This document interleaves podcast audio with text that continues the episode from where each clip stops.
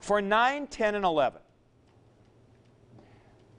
if you have no specific sort of context, you are going to assume that the gender of the pronouns is reflecting the gender of the antecedent, like man, woman, child. All right? I mean, a thing, thing, man, woman, thing. So 9 is I see him, 10 is I see her, and 11 is I see it. Not this. This is not what you would expect. Number 9, I see it. It, yeah, I was thinking of a field, you know? Well, if you're just seeing something like that, it's going to normally be a guy someplace. All right, 12. What? All right. I see him, yes. And then uh, 10 is her, and 11 is it. Ma masculine, feminine, neuter. 12. I am sending the cloak to her, indirect object. 13. To, uh, oh, did I, did I say 13 or 12? You know, this is starting to scare me. I was looking at 13 when I did that. Hmm. Bad day. Number 12, I am sending the cloak to him. Number 13, I am sending the cloak to her. Now, if you, how many people have I send the cloak? If you had that, this would only work if you're doing habitual. I send the cloak to her every afternoon.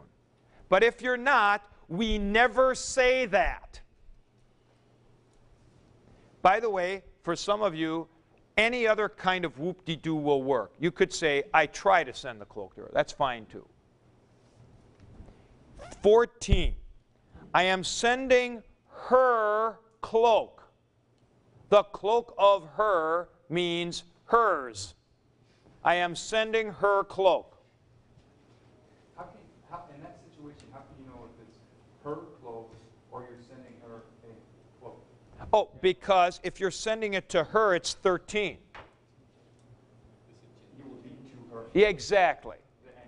Yes. And the genitive is the cloak of her, namely her cloak. Right. Yeah, see, that's why I put these two together. In other words, Matthew, number 14 is not this. I am sending her a cloak, which would be an indirect object. See, it's I'm sending her cloak to the goodwill. She doesn't know about it. Okay? Number 15. I am sending the cloak to them, or I am sending them the cloak. And finally, 16. I am coming with you. With you guys. Uh, who had the teachings of the wicked or evil Sanhedrin? Who had that? Put your hand up. We got a couple of guys. Okay. Here's the problem.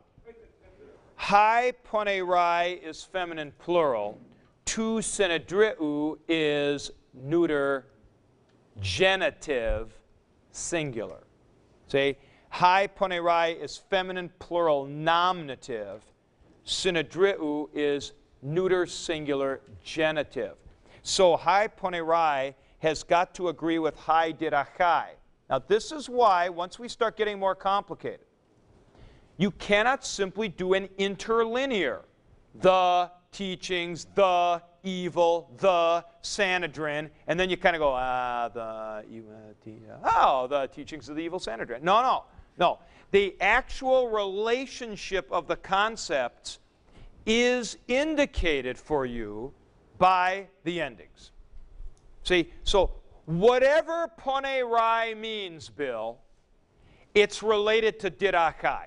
That's what it's telling you. See? So whatever the concept is conveyed by the poner stem, the ending lets you know feminine, plural, nominative, it's got to go with didachai. Because that's also feminine, plural, and nominative. It's neuter, actually. But it is singular and it is genitive. Notice the double accent on pai susime. Pai susime. That you're going to have there the second accent because it's carrying me. That's an enclitic. Let me give the translation of D once again. The wicked or evil teachings of the Sanhedrin will not persuade me. It's future tense.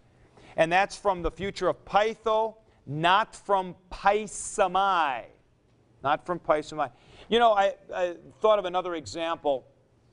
Uh, this would be if we would do this as a noun.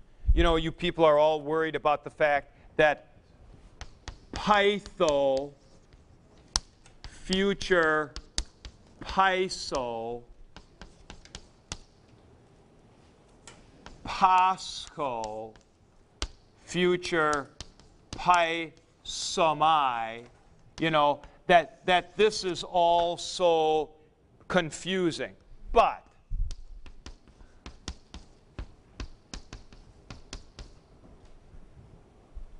lead, the substance led. See, a dog, a leash, a lead. Or you could say the lead in the play, led. We handle it. We handle it. You know, you don't say, the guy who is playing the lead in the play, oh, really? Is he dressing up as a big piece of lead? No. I mean, you know that it's not going to be like that. So the context for this about teachings and so on is not going to be suffer, but it is going to be uh, persuasion. Note, please, that with emu, you use the, and we didn't mention this before because I didn't want to get you confused with the trees for the forest. You use the emphatic form of the personal pronoun after prepositions. It's not emphatic then. But you just do that, and that is indicated for you at the bottom of page 74. Bottom of page 74.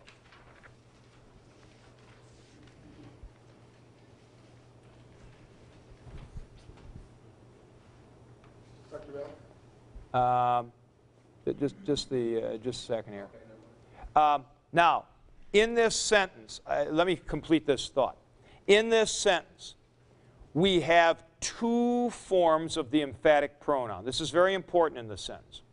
The first one is emu after apa. The second is the ego at the beginning of the second line. Now, they are each there for a different reason. Go to page 74.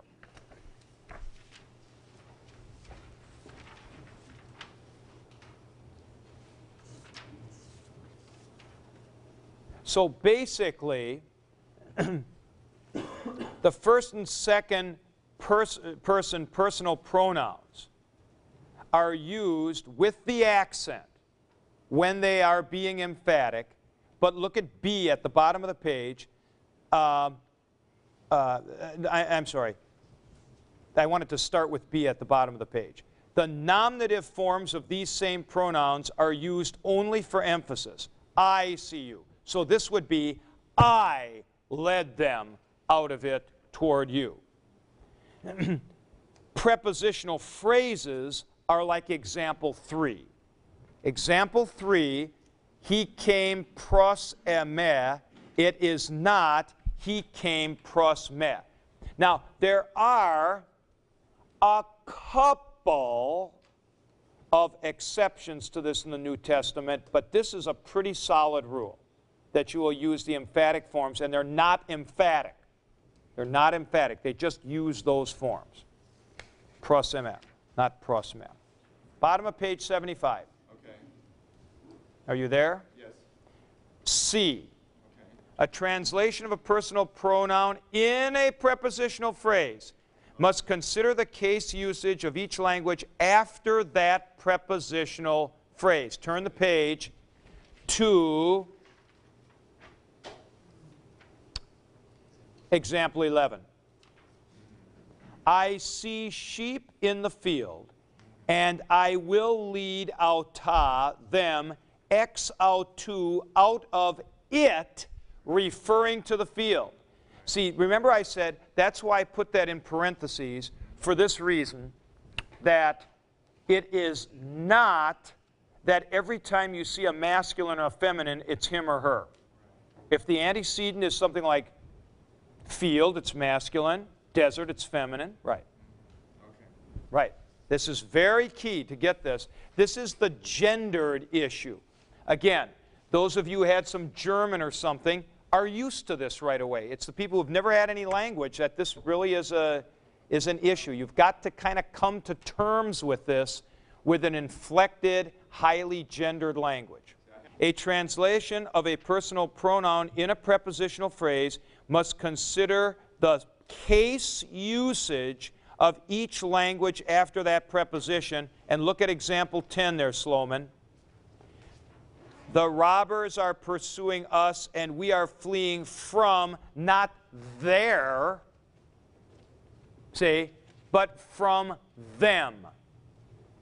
Because apa takes the genitive requiring our tone. English from takes the accusative requiring them.